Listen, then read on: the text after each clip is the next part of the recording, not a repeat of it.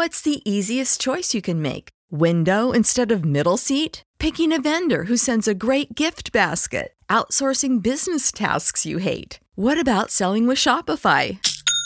Whether you're selling a little or a lot, Shopify helps you do your thing, however you cha-ching. Shopify is the global commerce platform that helps you sell at every stage of your business. From the launch your online shop stage to the first real life store stage, all the way to the did we just hit a million orders stage. Shopify's there to help you grow. Whether you're selling scented soap or offering outdoor outfits, Shopify helps you sell. Wherever and whatever you're selling, Shopify's got you covered. Sign up for a $1 per month trial period at shopify.com slash try. Go to shopify.com slash try now to grow your business, no matter what stage you're in. Shopify.com slash try. Save big on your Memorial Day barbecue, all in the Kroger app. Get three pound rolls of juicy 80% lean ground beef for $3.49 a pound with a digital coupon. Then get select varieties of flavorful Powerade, Body Armor Super Drink, or Arizona tea for 77 cents each, all with your card. Shop these deals at your local Kroger today, or tap the screen now to download the Kroger app to save big today. Kroger, fresh for everyone. Prices and product availability subject to change. Restrictions apply. See site for details.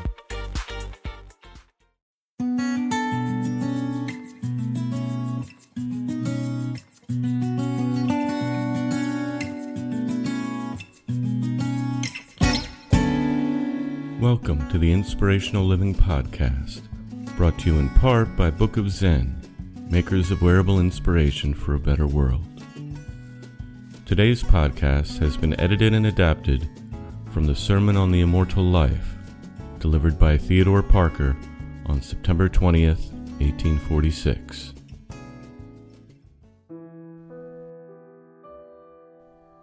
It is the belief of many that we shall all live forever. This is not a doctrine of Christianity alone, it belongs to the human race. But how did we come by this belief? Our ancestors did not sit down and think it out, never waited till they could prove it by logic and metaphysics, did not delay their belief till a miraculous revelation came to confirm it.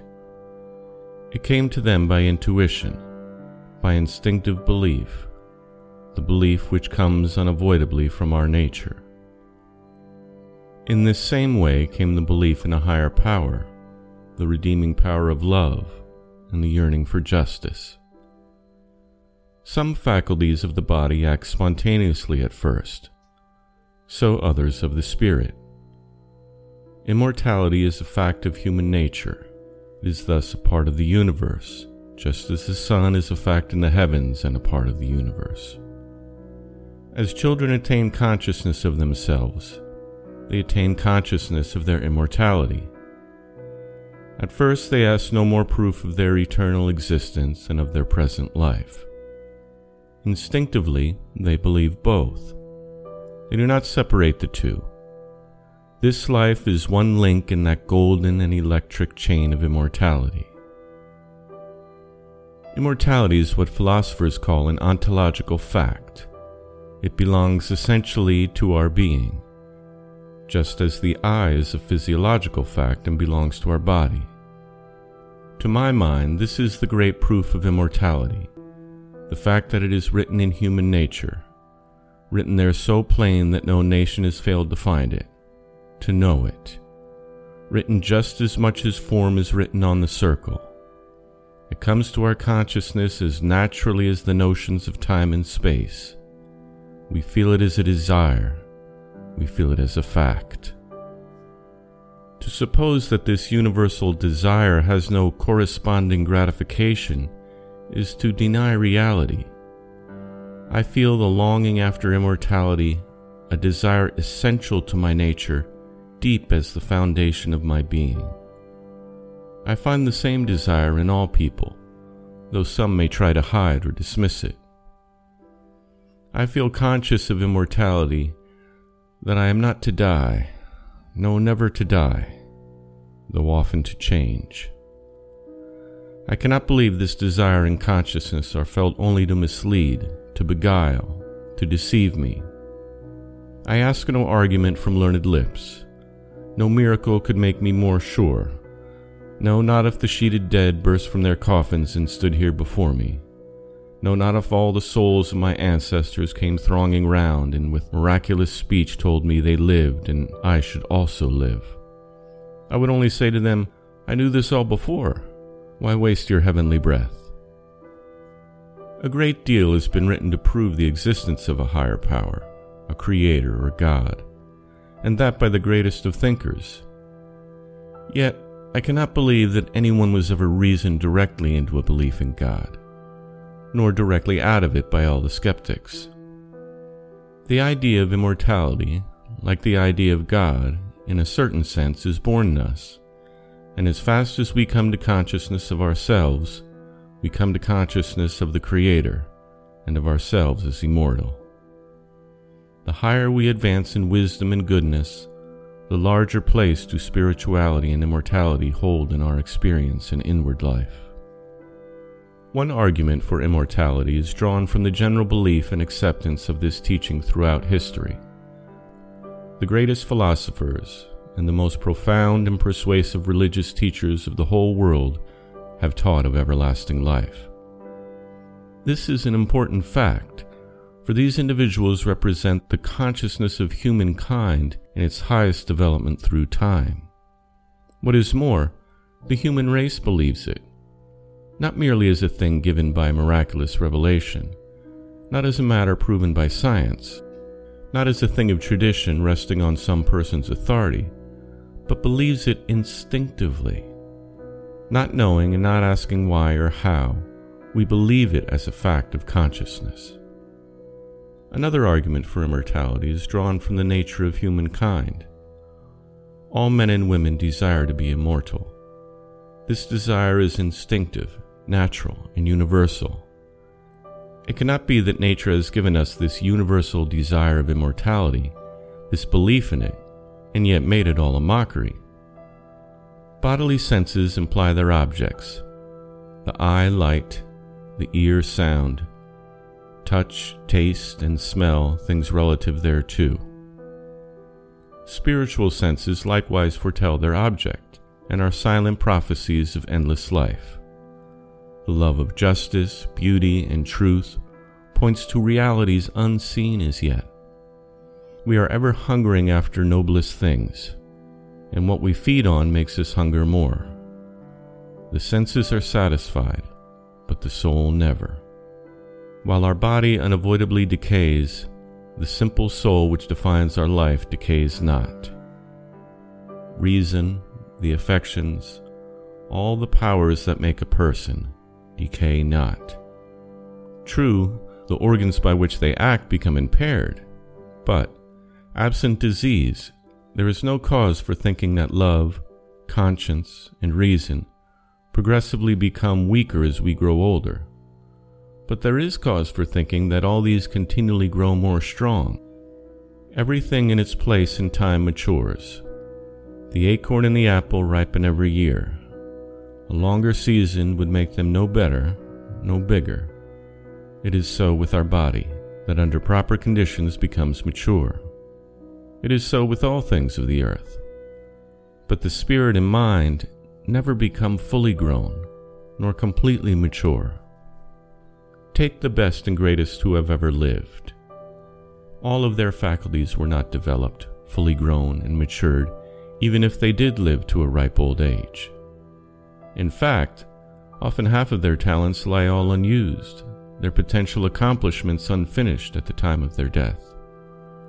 Are we to conclude that all of that untapped potential is gone to waste? Nature tells us no, that we are but removed by death to another soil, where we shall grow complete and become mature. I do not know if arguments such as these will sway those who doubt of immortality. Still, I think each argument is powerful, and to one that thinks, reasons, balances, and then decides, exceedingly powerful. Yet please understand that I do not rest immortality on any reasoning of mine, but on the faculty of reason itself. Not on these logical arguments, but on our human consciousness and the instinctive belief which is common to all those who have lived and will live. Now, a belief in immortality is one thing, but the specifics of what a future life entails is another and quite different. What can we know of it besides its existence? As we are by our nature conscious, indeed self conscious, I cannot think a removal out of the body destroys this consciousness. Rather, that it enhances and intensifies this.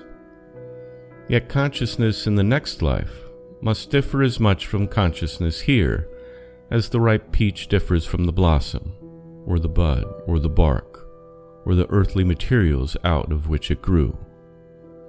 The child is no limit to the future adult, nor my consciousness now to what I may be, must be hereafter.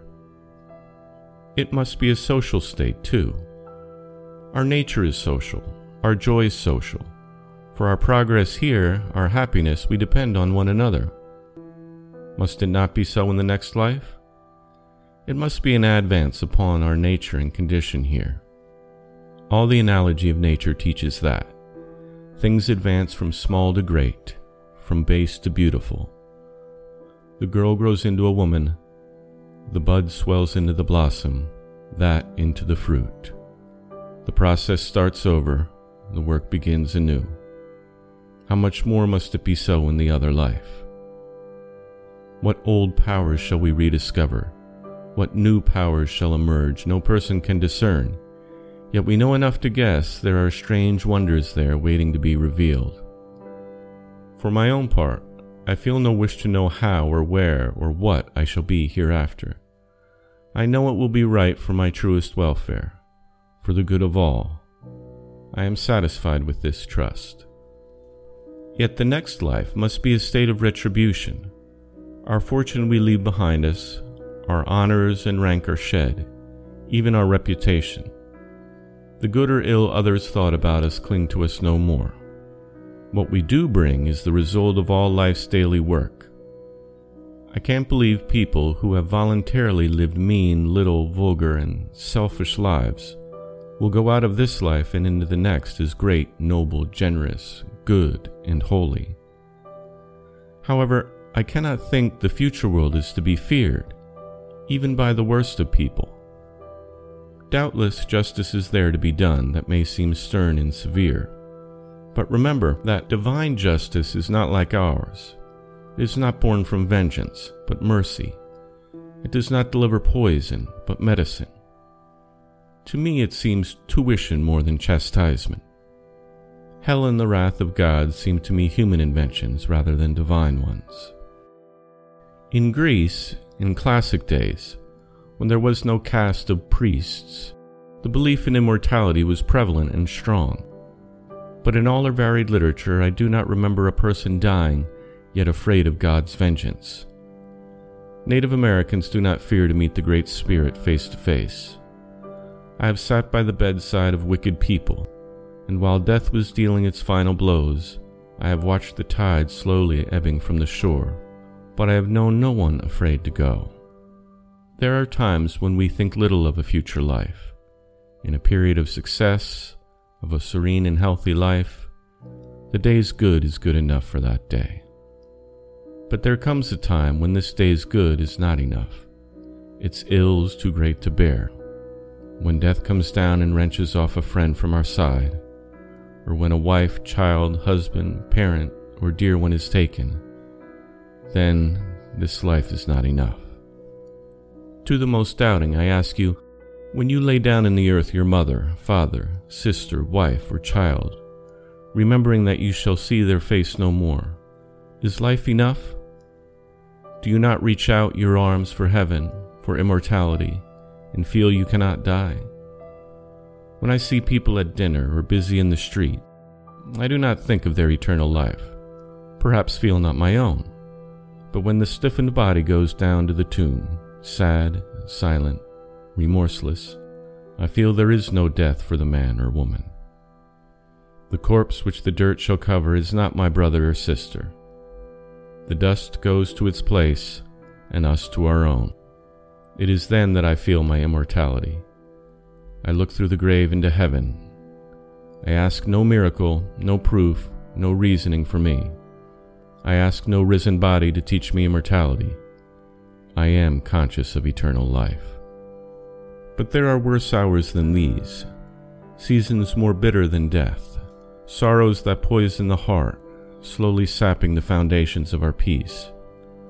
There are hours when the best life seems a sheer failure to the person who has lived it, when all our wisdom appears folly, our genius impotent and wasted, our best deeds poor and small, when we wonder why we suffered to be born.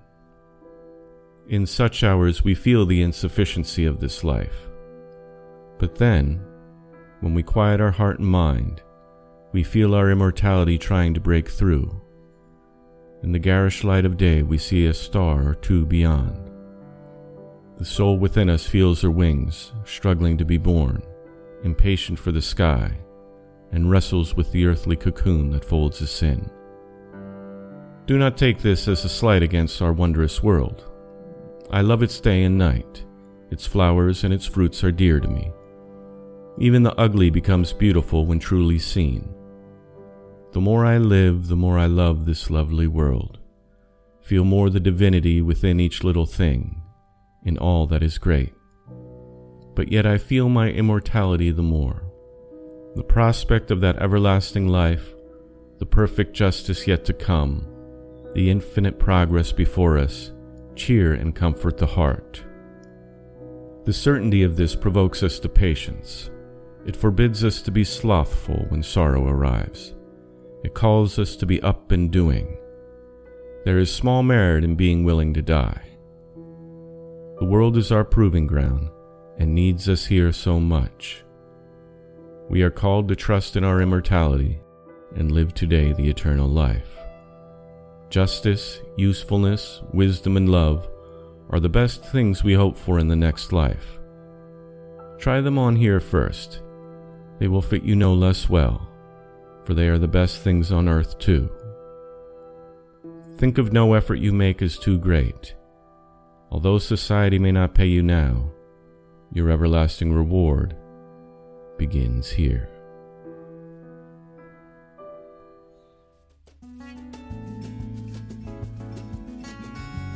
The Inspirational Living Podcast is a production of The Living Hour. For free transcripts of our podcasts, visit us online at livinghour.org. Today's podcast was sponsored in part by autosuggestion.io. Transform your life in 30 days. Discover the autosuggestion sound method at autosuggestion.io. And by Book of Zen makers of wearable inspiration and motivational gifts. Visit them online at bookofzen.com. Subscribe to the Inspirational Living Podcast by looking us up in the iTunes Store. If you're using an Android phone, download the Stitcher app and you'll find us on there. We deliver new podcasts twice a week, every Tuesday and Thursday. Thanks for joining us. I look forward to talking to you next time.